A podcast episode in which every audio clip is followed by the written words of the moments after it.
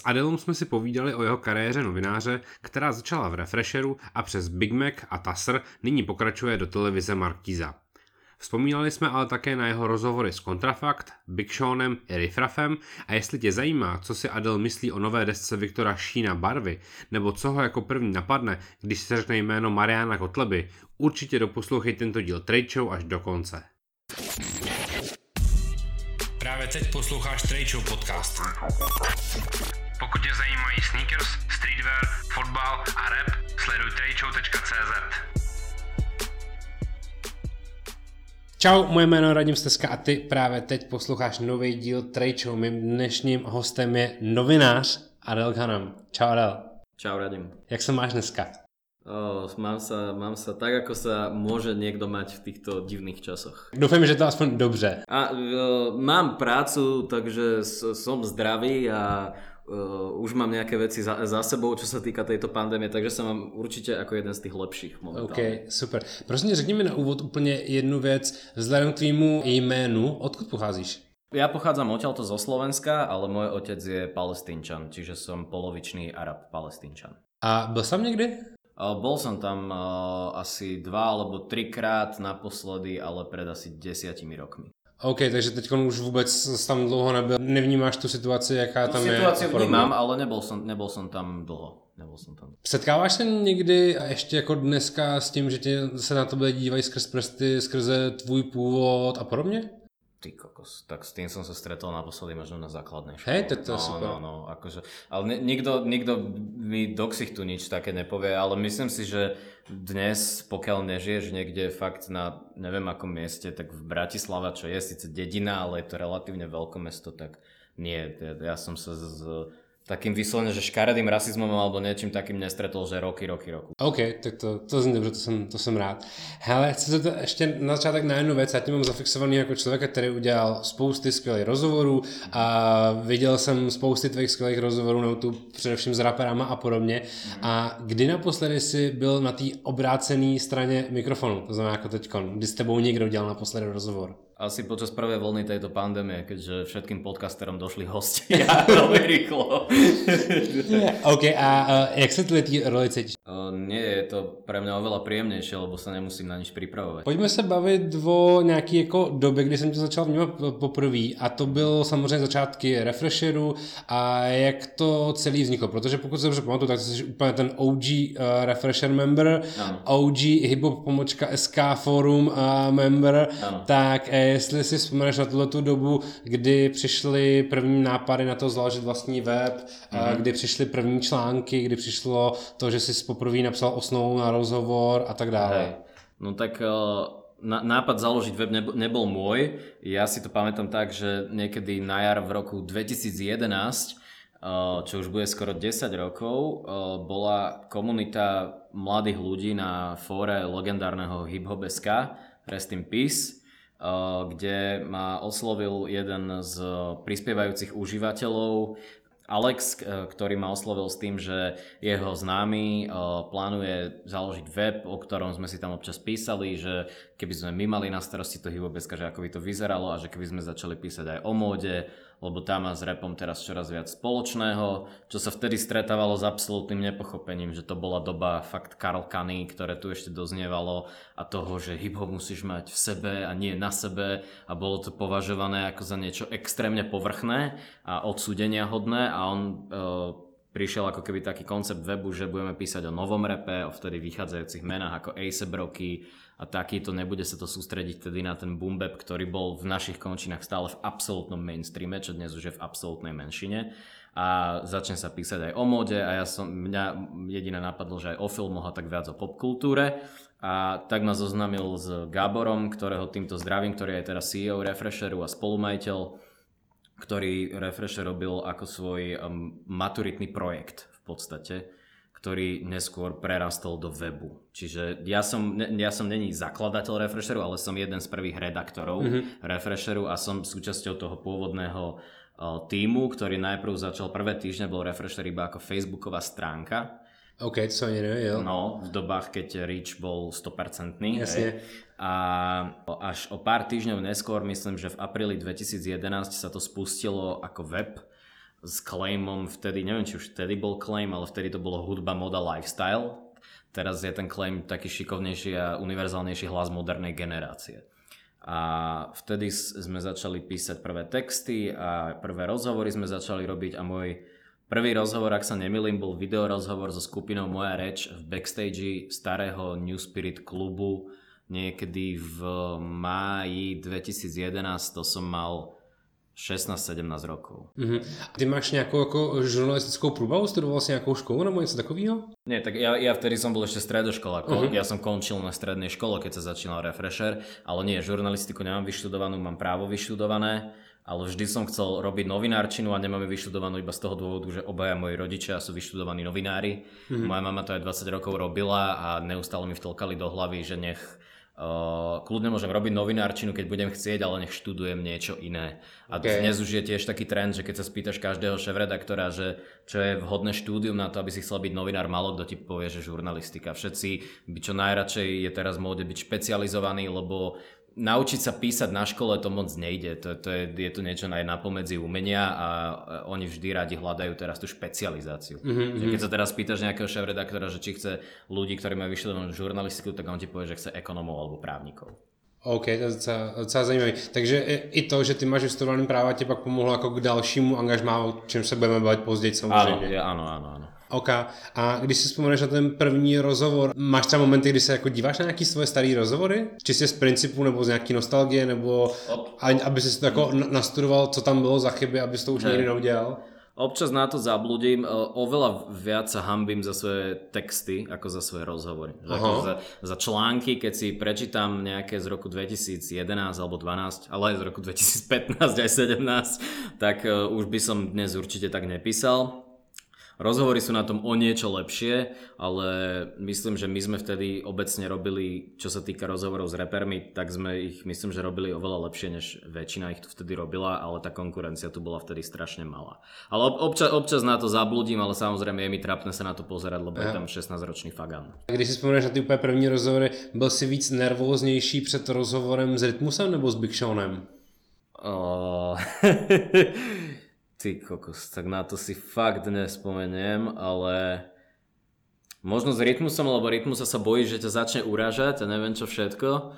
Uh, aj keď uh, to si nepamätám, čo bol môj prvý rozhovor s Rytmusom, ale tak jeho poznám, že, že s ním sa viem dnes porozprávať ako s kamošom a s Big Seanom to bolo predsa len, že to je veľká americká hviezda, ktorá, čo najviac ma prekvapilo, že aký je to malý človek, keď mm-hmm. som ho stretol. Uh, ale, ale zase Big, Big Sean bol veľmi, veľmi príjemný človek na rozhovor, aj keď bol krátky, bol veľmi milý uh, a bol, ke, keď to porovnám s takým riffreffom, ktorý bol nemôžem nadávať kvôli novinárskému kódexu, ale bol to extrémny hulvát, nepríjemný, tak uh, s Big Seanom to bolo v pohode. Já se k u toho Riffa uh, zastavil, protože já jsem samozřejmě ten rozhovor viděl několikrát, protože to bylo ještě v době, kdy já jsem pracoval v Queensu a to byl vlastně rozhovor dělaný pro ano, Queens. Áno, áno, to bol pre co ti první problesklo hlavou, když vlastně úplně na začátku ty si uh, chtěl vytáhnout takovou tu příběhovou linku v uvozovkách, že vytáhneš ty sneky, aby je ochutnával a on ti na to odpověděl, že už žádný nejí. Vzhľadom na to, že sme videli, v akom je stave, tak mi preblesklo v hlavou to, že není triezvy. Aha. A, a že stav, v akom je, zodpoveda tomu, že nechce jesť. To yeah. je prvé, čo ma napadlo a zodpovedalo to aj jeho arogantnému správaniu. A už, už len fakt, že aj keby nebol hladný, aký povie, že drží nejakú dietu, že ten chlap mal 110 kg, 120, keď tam yes. sedelo proti mne, tak aspoň zo slušnosti, keď je host v nejakej cudzej krajine, to mohol aspoň otvoriť. Ale áno, prevlesklo mi hlavou, že tento rozhovor bude veľmi krčovitý a nepríjemný už v momente, keď nás týmto poslal niekam, pretože keď už ako host niekto urobí tú námahu, aby ti priniesol rekvizity, tak aj v rámci nejakej profesionality je podľa mňa dobre sa do toho zapojiť, aj keď čo je len na oko. Zatiaľ čo on proste striktne povedal, že nie. Na aký takovýhle podobný podobné rozhovory rád nebo i nerad vzpomínáš? Co se ti jako všechno stalo? Vieš to, väčšinou to prebiehalo veľmi, veľmi korektne, si, si dovolím povedať. Nepríjemnejšie rozhovory prišli možno neskôr až s tými politikmi, uh-huh. kde, s tý, kde s tým ale dopredu rátaš. Ale s, tý, s týmto som ja nikdy, nikdy nemal uh, ne, nejaký problém. Pro, ale c- obecne p- problém rozhovorov s repermi býval na Slovensku, asi aj v Čechách dlhodobo to, že O, tí ľudia, ktorí s nimi robili tie rozhovory, boli často ich kamaráti a pristupovali k rozhovorom veľmi nežurnalisticky, veľmi nekriticky a častokrát to bolo viac dotazník ako, mm-hmm. ako rozhovor. Čiže tomu som sa vždy snažil vy, vyvarovať a robiť z toho skôr takú organickú debatu, ale vyslovene, že nepríjemný, nepríjemný rozhovor, myslím, že Riffraff bol asi môj najnepríjemnejší rozhovor, tak? čo som zažil s reperom. Lebo fakt akože zo slovenských reperov Nenapadá ma nikto, nikto taký, kto by robil také problémy, že, že by mi to nejak uh, uviazlo v hlave. Já si myslím, že to by se taky hlavně povedlo to, že čím víc dobrých rozhovorů si dal, tak tím víc tě podle mě i ty interpreti začali vážit a neměli jako nutkání nějak jako odsekávat. Akože hej, akože hej, áno, ale väčšina z nich je podľa mňa na rozhovoroch v pohode jo. a asi aj oni sami vedia, že ten rozhovor oni robia hlavne kvôli sebe, je to ich promo nástroj a málo kto z nich je taký hlúpak, že by, že by, sa, že by mal potrebu sa takto zhovadiť alebo šikanovať novinára počas toho rozhovoru. To, to som akože zo strany slovenských alebo českých reperov asi nezažil nikdy. Uh-huh. A jsou nějaký třeba rozhovory, který si jako rád vzpomínáš, že jako byly dobrý? Asi na, na, najlepšie si spomínam na môj prvý rozhovor s Kontrafaktom v roku 2013, keď vydávali svoj album Navždy ktorý sme natočili prosím pekne na dvakrát, lebo na začiatku prvého rozhovoru si Ego spomenul, že má o my sme sedeli v Piešťanoch a on si spomenul, že ja, že ja mám o 15 minút koncert v Trnave. tak to asi nestíhaš. Tak sa normálne postavil a odišiel z rozhovoru, ja som iba kúkal, že čo sa deje. Tak sme tam prišli potom na druhý krát a mali sme v podstate dvojhodinový celovečerný film s kontrafaktom o všemožnom, čo som sa chcel ich ako jeden z najväčších ich fanúšikov spýtať 10 rokov snať predtým.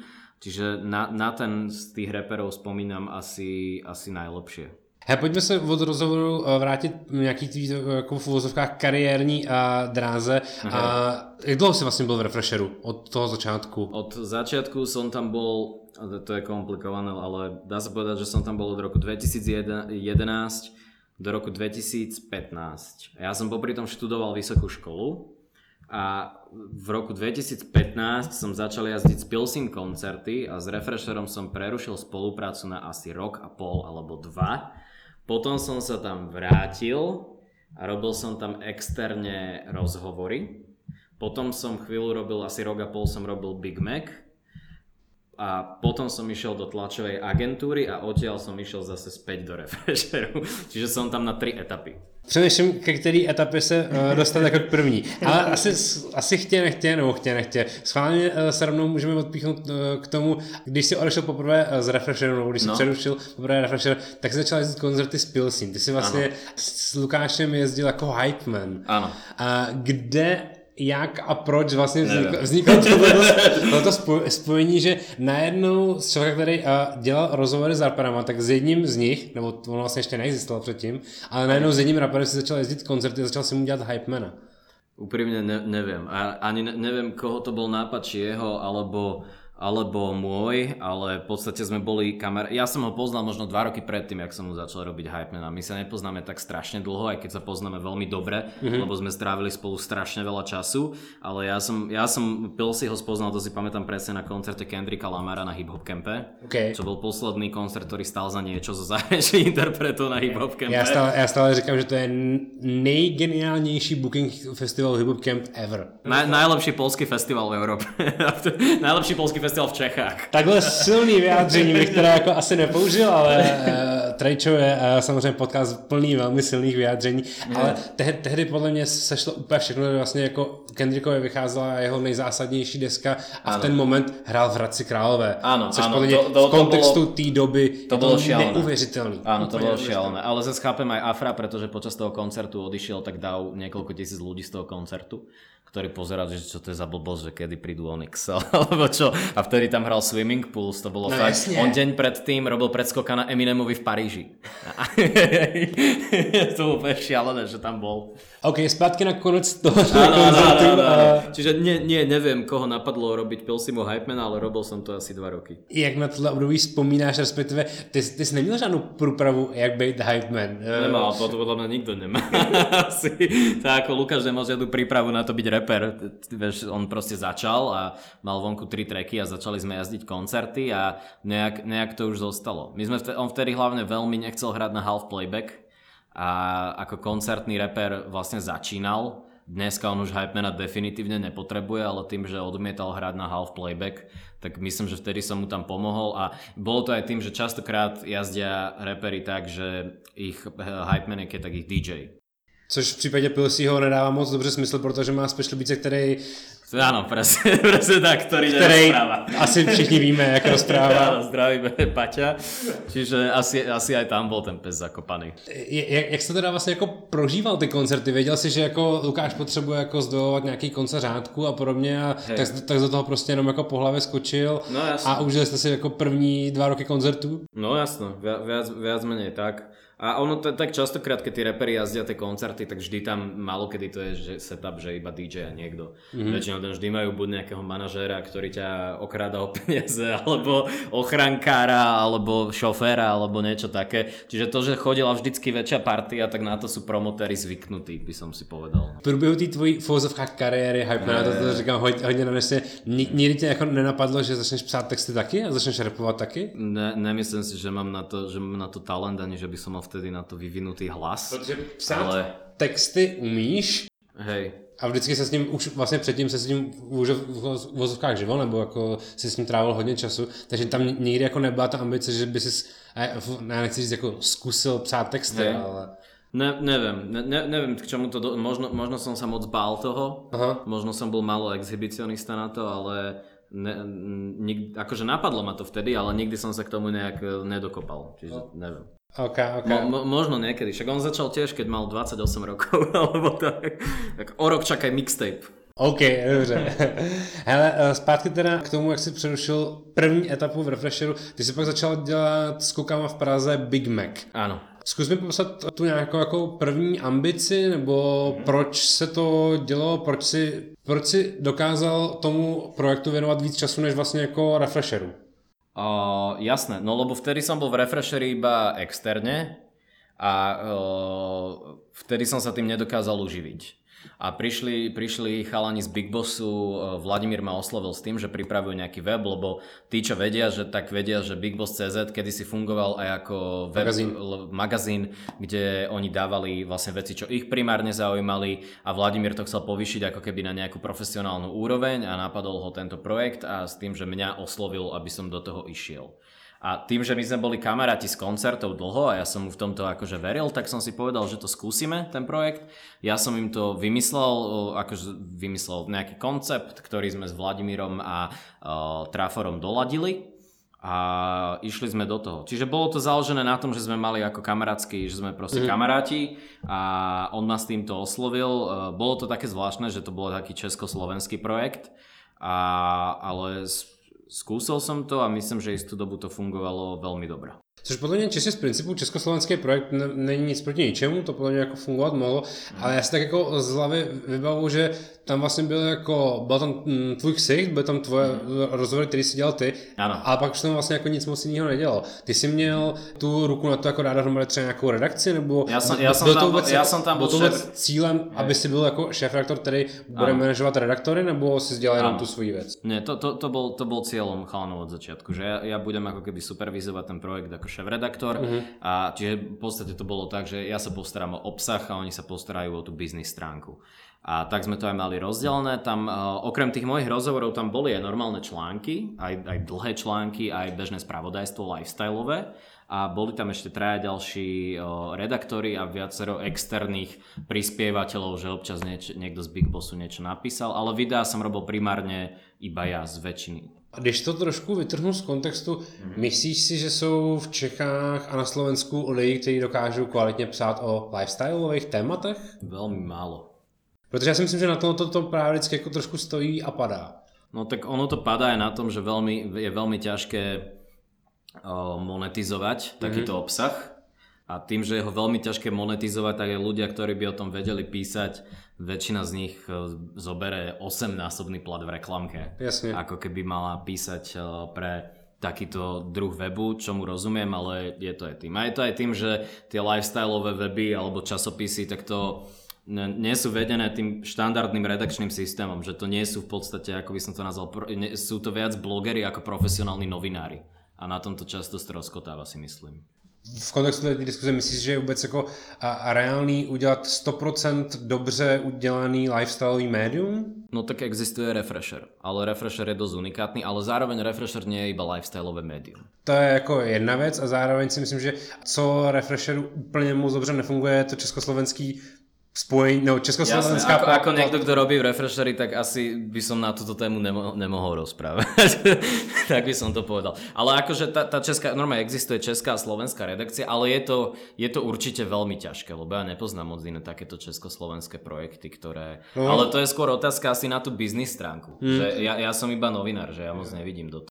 Je pravda, že mu tady vlastně už nic jiného vlastně nezůstalo, že? Protože jednu dobu docela dobře fungoval Banger.cz. Ano docela solidně a samozřejmě historicky dlouhý roky CZ fungoval, i časopis byl, byl vlastně no, skvělý. Ale oni fungují iba vďaka tomu, že tam je nadšené story, to dotuje. Ono to reálne no, jasně. aj keď nevidím ich účtovníctvo, ale ja neverím tomu, že to dáva finančný zmysel. No jasně, myslím si, že určitě ne. A, no a byl to, to přesně vlastně i důvod, proč ty jsi pak skončil uh, na Big Magu? Čo teraz myslíš? To, že to nedávalo vlastně jako finančně smysl, nebo respektive to, že celý ten projekt vlastně přestával dávat smysl? To neviem, to sa musíš spýtať chalánov, lebo ja ten projekt ne, ne, neviem, čo sa s ním deje teraz mm-hmm. a neviem, aké, aké majú e, čísla, ale ja som to mal vtedy ako full-time robotu a vtedy to biznisovo e, nešlo, v mhm. podstate, mm-hmm. ak môžem povedať, bez toho, aby som niečo nevyzradil, čiže v podstate mňa to už e, nedokázalo uživiť Uh, tak som to musel opustiť, lebo už som bol človek ako po vysokej škole, ktorý uh. už to nemohol robiť ako, ako hobby. OK. No a teda ty si potom z Big Magu šel rovnou do Tasru? Áno, áno. Pověz mi, jak jsi tam dostal, co tě na tom vlastně lákalo Hej. a proč si třeba, z mého pohledu, proč si uh, zvolil práci uh, v tiskové agentuře, než aby si šel prostě do nějakých konkrétních novin, třeba do, do, do nějakého konkrétního denníku? Išiel som tam, kde ma vzali, to je prvá odpoveď, okay. ale mne v podstate išlo o to, že mňa odjak živa zaujímala tá politika, tá povedzme taká tá serióznejšia žurnalistika. Uh, ja si pamätám, uh, Big Mac bol spustený asi 5 dní po tom, čo zabili Jana Kuciaka. Mm-hmm. A vtedy, vtedy všetci tu tým žili, veď akože zmenilo to strašne asi celú túto krajinu navždy. A ja som sa vtedy o to veľmi intenzívne e, zaujímal. A ako niekto dokonca v deň, keď, keď sme sa dozvedeli o jeho smrti, bol ten istý deň, čo som na fakulte obhajoval diplomovú prácu. A keď ako keby skončil moje pôsobenie v Big Magu, tak som si začal zisťovať, že ktoré redakcie hľadajú ľudí. A moja mama kedysi v TASR pracovala externe a ona mi iba spomenula, že oni hľadajú ľudí, že skúsi poslať e, životopis. Mm-hmm. A, tak som to skúsil tam, skúsil som to do televízie Markíza. A, v televízii Markíza mi povedali, že ešte mám dlhú cestu pred sebou a a e, v TASR ma radi prijali na, na to, aby zo mňa urobili v podstate spravodajcu tak som, tak som zakotvil v agentúre na nejaký čas. Tam to by teda pomohlo to, že jsi měl vzdělání a to, že tě mohli pustit jako do uh, témat, který by člověk, dá sa, dá sa člověk, člověk s vyšší odbornou žurnalistickou asi jako neměl? No, ako to ťažko povedať, lebo tie súdne témy málo kedy to robia právnici v médiách tak ako ekonom, lebo väčšina, druhá väčšina ľudí, čo má právo, robí právo. Mm-hmm. Že, akože ja som v tomto dosť výnimka, že uh, robím niečo úplne iné, než to, čo som vyštudoval.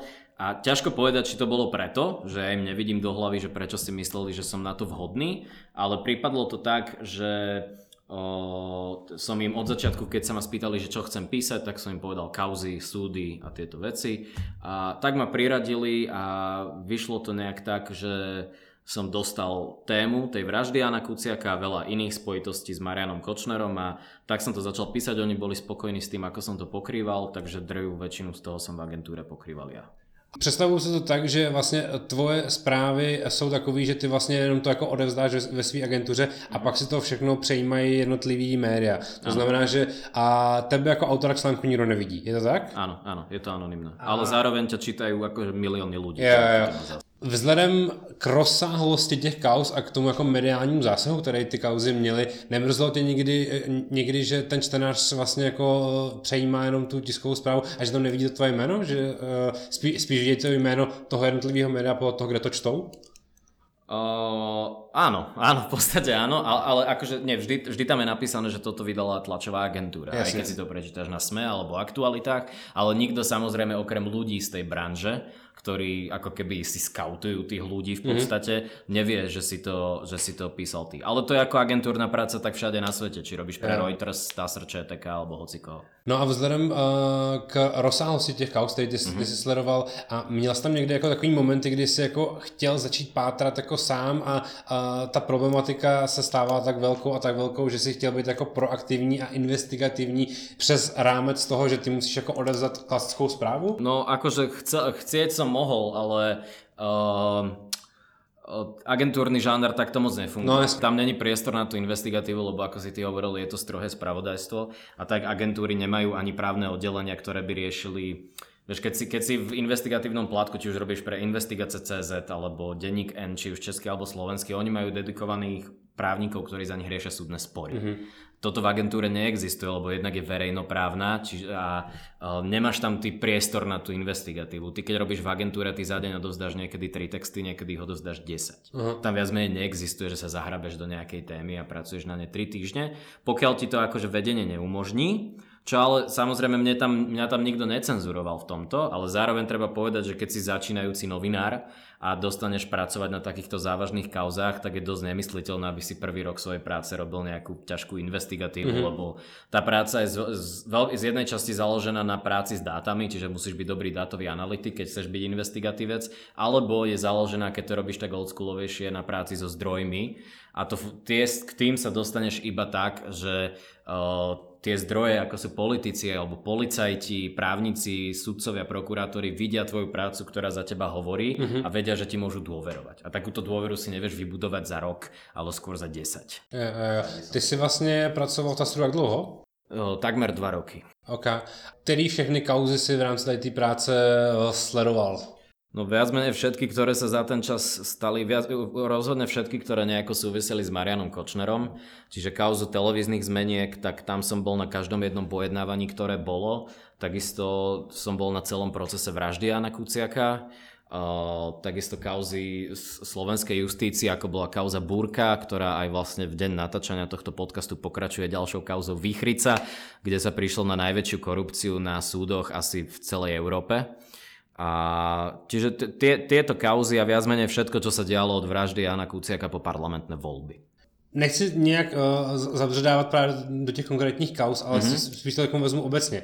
Měl si nebo mýval si třeba momenty, kdy jsi přišel po 12-hodinovém soudním jednání domů a řekl si, že už na to nemáš, že, že je to tako, takovej odpad, že už v tom dál nechceš být? Nie, to vôbec, ja, mňa, mňa, mňa baví hravať sa v, tom, sa v tom odpade, čiže nie, ja som sa práve že pri tom našiel, že toto je to, čo chcem Ja. robiť určite. Proč teda už teď nejseš Tasru? O, v podstate preto, lebo e, takto musím povedať, že Tasser bol ako jed, asi najlepší pracovný kolektív, v akom som kedy bol, ale uh, z rovnakého dôvodu, prečo som hovoril, že musíš odozdať za deň niekedy tri krátke texty, že som sa chcel posunúť jednak v tom žánri, Jednak som chcel pracovať aj s videom, čo tam nebolo možné, či mm-hmm. si tam obmedzený tým médiom, že si textový spravodajca a mňa to vždy odjak živa viac lákalo k o, tomu videu. Čiže som išiel do Refresheru, kde na to teraz bol priestor, ale zároveň tam zostávajú aj tie lifestyleové témy. Ale tak aj v Refresheri sa snažím pokrývať o, teda tie, tie serióznejšie témy. Čiže asi by, asi by to bolo, že ten žáner mi ako keby nevyhovoval, ale tá, ale tá firma samotná bola skvelá. Môžem ju odporučiť každému novinárovi. OK, ty jsi teda teď vrátil zpátky do Refresheru, co je teď tvým posláním v Refresheru? O, fú, to ťažko, ťažko povedať. Nebo, no, ani ne poslání, možná jako role spíš teda. No je redaktor, ktorý pri, primárne ako píše texty a do toho mám ako doplnok, ja to, to je taký zvláštny hybrid, že do toho aj robím videa. Ale nutno povedať, že v čase počúvania tohto podcastu už som akože aj zároveň aj začínajúci spravodajca televízie Markíza, že to už a, uh, je už v podstate na mňa refreshery, že či si dohodneme nejakú externú fo- formu pokračovania uh, spolupráce, uh, to je ešte momentálne vo hviezdach. A dokážeš si představit, že na Refresheru se budeš víc věnovat těm lifestyleovým, lomeno třeba hudebním tématům a do čeho jdeš teda s Markizou? Jdeš do, do, s Markizou se zkušeností ze soudních síní a budeš se chtít vrátit co nejvíc do soudních síní? Asi budem, ale zároveň tým, že Markiza je naj, o, najväčšia komerčná televízia na Slovensku, tak ona má dostatok veteránov, ktorí to robia 20 rokov. Mm-hmm. Čiže ja si myslím, že prvé roky ich iba budem nasledovať ako taký malý trpazlík a snažiť sa naučiť čo najviac uh, hlavne z toho remesla. A čo sa týka toho lifestylu, tak ten úprimne musím povedať, že ma baví čoraz menej a čoraz viac ma bavia tie serióznejšie veci. Tím pádem mi trošičku jako rozbouráš tu další otázku, ale já myslím, že se stejně uh, velice povolen na ní odpovědět. Vzhledem tomu, že ty strašně dlouhou dobu uh, sleduješ slovenskou rapovou scénu, Ano. s celou scénou si udělal rozhovory a pokrýváš všechny ty témata a znáš všechny desky na spaměť. Mm-hmm. Jaký je tvůj současný pohled na slovenskou rapovou scénu? A tam se ještě schválně z toho důvodu, že třeba, já to mám vlastně jako pro mě, taky sleduju prostě dlou, dlouhou dobu a pro mě současný slovenský rap jsou jako ty jako Evergreeni, jsou to KF, Separovci a podobně. Hej. A na druhé straně je Astral Kid a tisíc stejných. Jasné. No, asi tak. akože keď som povedal, že ma to zaujíma menej, tak som myslel z novinárskeho hľadiska. Ja. Ako fanúšika ma to stále zaujíma veľmi. Mm-hmm. A, ale áno, v podstate to tiež, tiež tak uh, vidím, že je veľmi málo na tej, na tej novej scéne asi taký, takých unikátnych hlasov. Neviem ale, či sú na tom zrovna Česi v tomto, v tomto lepšie, aj, aj keď u vás tá newschoolová scéna je asi To jsem neřekl, pozor. Asi u vás je tá newschoolová cena trocha viac vyvinutá, ale u nás sa hlavne deje to, že tí, že tí ako keby tí starí harcovníci tak sa snažia prispôsobiť tej novej mm-hmm. dobe. Že eh, aj, aj Separe Rytmu sú dokonalé príklady toho, že Uh, to je to, čo dokázal aj vždy Kanye West, že zobrať proste mladé, mladé talenty, ako to robil na svojich posledných albumoch, či už na Pablovi, pre, hovoríme Kanye West pred psychiatrickou hospitalizáciou, tak uh, vždy dokázal zobrať tak, ako zobral vtedy dizajnera a tak, ako keby tak naskočiť na ten trend, dať tam niečo uh, toho svojho a v podstate to istým spôsobom aj komerčne ovládnuť. Že to sa podľa mňa darí robiť aj, aj Separovi z istej časti, aj Egovi. Mm-hmm. Že oni si naberú tých newschoolerov, ako keby si ich zoberú pod svoje krídla. Tí newschoolery zo začiatku ich kariéry, keď sa s nimi nebavia, ich disujú ako starých fotrov a keď si ich zoberú pod svoje krídla, tak už sú najlepší kamaráti. Ale my, myslím, že takto to robia. Že tá scéna ne- není, že to sú dve separátne, že tu sú starí psi a tu sú noví, mm. ale že sa to nejak e, stretáva a e, tí starí si požičávajú štýl tých nových a tí noví si požičávajú slávu tých starých. A jak myslíš, že to dopadlo v praxi třeba na desce Real News? Protože tam Mhm. spousta lidí jako vyčítala kontrafakt to, že se hrozně snaží, by, eh, snaží znít jako co nejvíc fresh Hej. a nevyšlo jim to, podle mnohých. Já si to třeba nemyslím. Je to třeba při jako no. skvělá deska. Podľa mňa to je... Uh, problém pri kontrafakte je, že vždy keď, oni, vždy, keď oni niečo robili, tak sa očakáva od nich, že vy, vydajú klasiku, že vydajú niečo prelomové a podľa mňa sa im, podľa mňa oni svoj vrchol zažili na albume navždy, svoj hudobný vrchol a to podľa aj pre mnohých je možno aj najlepší slovenský repový album, čo kedy vyšiel. A čo sa týka Real News, tak mňa ten album baví, ale uh, Z- zároveň je to také, že pustím si to, poviem si, že, že, je to, že je to dobrý album, ale hej, možno je tam trocha toho, že strašne, strašne ťažko to povedať, lebo zároveň keď oni repujú tým novým štýlom, tak je to, tak je to možno niečo cudzie, ale stále je to hudobné a melodicky, stále je to kvalitné, Stá- stále cítiš, že, že sú to skvelí repery. Čiže ťažko povedať. Ale mne sa, ten, mne sa ten album e, páčil, ale kde to už išlo mimo mňa bol napríklad Ego nový album, Egotron. Tá, tam už to podľa mňa, ale stále sú tam veci, ktoré ma bavia, ale tam už to podľa mňa uletelo do iných dimenzií, čo bol, čo ostatne to je koncept toho albumu, ale, ale zároveň stále platí to, že, že kontrafakt, keď sú spolu, tak je to podľa mňa niekoľko levelov kvalitnejšie, ako keď robí Rytmus solo a ako keď robí Ego solo.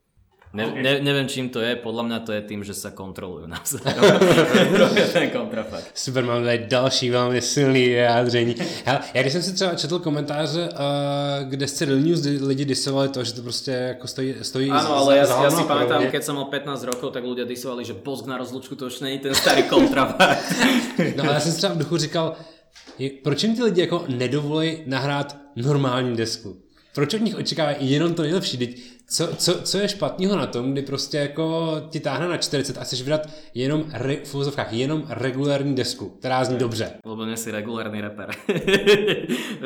Ako oni sa tým sami, vlastne tie očakávania sú vždy tak veľké, ale hovorím, to vždy tak bolo. Keď vyšlo Stokujeme vonku, čo je dnes akože považované za kultový megahit, mm-hmm. tak ja si to pamätám, že ľudia na ulici, že čo, čo to je za blbosť, že to už není staré KF. A toto chvíľu trvalo pár mesiacov a potom s tým prišli na koncert a všetci to no. poznali na spameť. A toto sa stalo aj z rakety, jak pizza, no, aj s neviem čím všetkým. A já jsem si přesně na tom přemýšlel, že když, vlastně, když vyšel první pilotní single z Real News, tak jsem si v říkal, teď to zní úplně stejně, jak stokujeme vonku, úplně stejně to lidi rysovali no. a stejně sa z toho stala klasika vlastne. No, no jasné, ako hovorím, to, to sa opakuje, opakuje pravidelne. Lebo vždy ten reper čaká, že do, dostane to, čo od toho človeka dostal naposledy a najprv je asi, neviem, šokovaný tým, že je to niečo také iné ale tak od toho tu jsou taky repery. Přesně tak. Hele, já už jsem týden na Slovensku a díky tomu týdnu na Slovensku jsem slyšel pravděpodobně všechny slovenské nahrávky, které vyšly za poslední uh, rok. Aha. A jaký jsou vlastně tvoje oblíbené desky, oblíbený interpreti právě teď? Ty kokos, ako zo Slovenska, hej? Musím sa priznať, že v poslednej dobe to tak ostro nesledujem, ale keď si otvorím svoje Spotify. A je to velmi regulární postup, který řeším s každým člověkem, který se tam na hudební otázku. Klidně si otevři Spotify a klidně mi řekni, co tam máš. Najnovšie tu mám album Gorilla z roku 2005, takže to asi nebude ono. Ale mám tu napríklad, no tak zrovna z Čech som naposledy počúval do nového Viktora Šína, ktorého nemám vôbec našudovaného, ale ten album ma baví. Je to dosť dobré podľa mňa. A zo Slovenska, ja som s ním aj robil rozhovor v Refreshery teraz čo im príde ako taký mladý talent, aj keď už pár rokov repuje, a to je Loco Loco. Okay. A ten ma, ten ma strašne baví, je to taký, je to taký slovenský gangsta rap. A je mi úplne jedno, či to je real, alebo či sú to rozprávky, ale je to človek, ktorý strávil nejakú dobu vo vezení a mm-hmm. má strašne zaujímavé témy, čiže odporúčam jeho nový album a jeho starý album, ktorý sa volá, myslím, Transporter alebo niečo také a ten, ten mi príde ako taký mladý, uh, mladý veľmi, veľmi šikovný talent. A čo ešte vyšlo tento rok? Pomôž mi. Uh, čo, čo si ty také počul za ten posledný týždeň? A strašně moc skladeb od Separa. Všechny Separa, ale Separ de... nevydal tento rok album, nie? Či vydal? OG je letošní, A vydal, to som počul. OG áno, áno, áno, to som počul. A slyšel som mnoho skladeb od DMS. A, a, a vlastne, vlastne Gleb vydal skvelé EP. Ano, pravda, pravda. Vydal, Glebový EP je super. A na běhání doporučuji. Znám všechny tracky díky tomu na spaměť. A, a ten Separov album sa mi dosť... Aj ten posledný DMS sa, A vlastne áno, ešte, ešte Dame vydal dobrý album ano. z DMS. Uh, tiež taký konceptuálny a hlavne on, čo urobil s tým albumom, tam on, on vydal najlepší snippet, aký som kedy videl. A má, má snippet, ktorý je dlhý takmer ako film, ale aj pre ľudí, čo nie sú fanúšici hudby, tak je tam, lebo on si všetko na tom albume robil sám, od beatov po neviem čo, má tam iba featuringy cudzích ľudí a urobil, ukázal tam, ako urobil beat z nejakej Instagram story, kde mm. Rytmus udrel do, do mechu boxerského a on z toho urobil beat. Tak to, to odporúčam každému. Takže to... Je to lepší snippet než snippet k poslední Pilsího desce? Tak ten točila Mystika, že? Ten, ten, ten, ten bol tiež skvelý. Ale toto bolo niečo úplne iné. Ale hej, a vlastne Pilsiho skladba rozlúčková pre na tým ma tiež veľmi bavila. Aj keď nie na prvé vypočutie s Benom Kristovom. Ja třeba uh, v letošním roce mám zafixovanou jednu slovenskou disku Pennic a to je 999 od Karla. Aha, to je tiež dobrý album. To, tá to, je, som, to som počul. Tá je podle mě skvělá. Jak, jak jsi zmiňoval to, že vlastně Viktora Šína třeba nemáš moc najetýho a tebe úplně minul Černobílý svět loni? Asi hej. akože možno som z toho niečo počul, ale nepoznám to podľa toho názvu. Ale ja neviem, ja som mal Viktora Šína zafixovaného, on nebol niekedy v Blackwoodu? Hej, hej, ale to byl jako úplně na začátku. No, no tak preto, on, má, on má společnou desku uh, s Renem Dagem, což je taková kaňka na jeho kariéře no. možná. Čiže, ale... čiže preto som ho asi, lebo ja potom som si ho ako chudák zaškatulkoval jo. a nevyťahol som ho, lebo som ho mal zafixovaného z takého zvláštneho labelu. Protože podle mě, uh, když vyšel od loni deska Černobylý se, tak si myslím, že spousta lidí se pro mě i překvapivě jako zlo na tom, že to je fakt jedna z nejlepších desek za poslední třeba pět let. tak to skontrolujem. Ako ja som si všimol, že veľmi talentovaný cez featuringy, keď bol na tom kontrafakte minulý rok. Tak je a pravda. keď bol na, neviem, či to už nie sú dva roky na Pilsim, na to RBKM, či ak sa to volá. To bolo tiež skvelé. A víš, víš o tom, že neviditelný je track Viktora Šína, který vlastně KF tak trošku jako od něj Vôbec vzali. ma to neprekvapuje.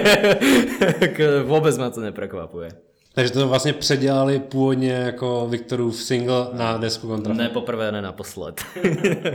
Hele, dostáváme se do konce. Já bych Ano. si chtěl s tebou projet takový rychlý reakce na to, co teď řeknu, co tě první napadne a klidně to ale můžeme pak hned rozvíst. Hej. Marian Kotleba. Neonacista. Jak jsi prožíval uh, kauzy Mariana Kotleby, u kterých jsi byl pracovně? O, tak, tak, že... keď Respektive, som- jak se v tobě byl tvůj osobní názor s tím jako ryze Ja novinářským som přístupem? nepovedal môj osobný názor na ňo, ja som povedal fakt. OK. Uh, ja ako, ako novinár nevyjadrujem názor ohľadom toho, koho, v živote by som ti nepovedal, koho volím on mm-hmm. record alebo podobne, ale to, to, že je neonacista, podľa mňa už môžeme povedať na základe rozsudku súdu a na základe rozsudkov voči členom jeho strany, ale keď som bol na tom pojednávaní, tak to bolo veľmi zaujímavé sledovať rozdielny prístup uh, jednak tomu, ako sa k nemu správal zväz väzenskej a justičnej stráže, ktorý bol podľa mňa k nemu až troška príliš benevolentný. Sledoval som zástupy jeho, jeho fanúšikov, ktorí chodili na tie súdy a obviňovali nás toho, že sme Sorošovi agenti, ale nič dramatické. Ja nosím takúto červenú bomberu, tak možno to ma zachránilo. Neviem, čím to bude. OK. Peroxid. Pil si per, uh, skvelá uh, politická skladba, ktorú počúvajú aj investigatívni novinári, čo rep nenávidia. OK. Langoše. Langoše. Um, prvé jedlo, čo som mal, keď som sa vylečil z covidu a stále som necítil jeho chuť. Ty vzhledem ke svým původu uh, máš rád třeba blízkovýchodní kuchyni? No jasné, Hej? jasné, jasné, celý život. Ako mo- môj otec je skvelý kuchár. U nás, u nás vždy varil otec a nikdy nie mama. Uh-huh. A nejoblíbenější jídlo je teda co? Akože z, blízkovýchodnej mm-hmm. kuchyne, hej. Ty kokos, akože je tam toho všetko, ale také špecialitky. Ja mám najradšej arabské predjedlá. Keď otec urobí domáci humus mm-hmm. a a taratol a, a túto babaganuš a tieto veci, tak e, šaláty ako tabúly, alebo keď urobí domáci falafel, tak e, vždy to si idem najviac, a, alebo ryby robené na arabský spôsob a, a takéto veci. OK. MMA. MMA o, jediný šport, ktorý, ktorý sledujem ako, ako divák a chcel by som to niekedy skúsiť možno. A ty jsi ale dělal nějaký bojový, Ja, ja, rob, ja jako robím, dobu, ne? o, o 10 rokov boxujem, z toho polku času klasický box a polku tajský box. Ale na zemi som nikdy nič nerobil. Fakt, já jsem měl nějaký jako pozici, jsem tě někdy viděl, že jsi nedělal si i jiu-jitsu nebo něco takového. Nie, je, je jedno video, kde som pre Big Mac bol na tréningu Aha, to MMA možná mám z- a to som si vyskúšal jeden tréning grapplingu, ale Aha. inak akože rekreačne robím tajský box. OK. A nejlepší repová deska všech dob. O, Kanye West My Beautiful Dark Twisted Fantasy. OK, super. Díky moc, že jsi přišel do Trojčou a vidíme se zase někdy. Ďakujem za pozvanie. Ďakujem. Díky, čau. Čau. Pokud se ti tento díl Trade líbil, nezapomeň vznik dalších podcastů nebo novýho Trade merče podpořit přímo na webu www.tradeshow.cz. Nový díl Trade vychází vždy v pondělí ráno na Spotify a Apple Podcasts. Moje jméno je Radim Seska a slyšíme se příště. Ciao.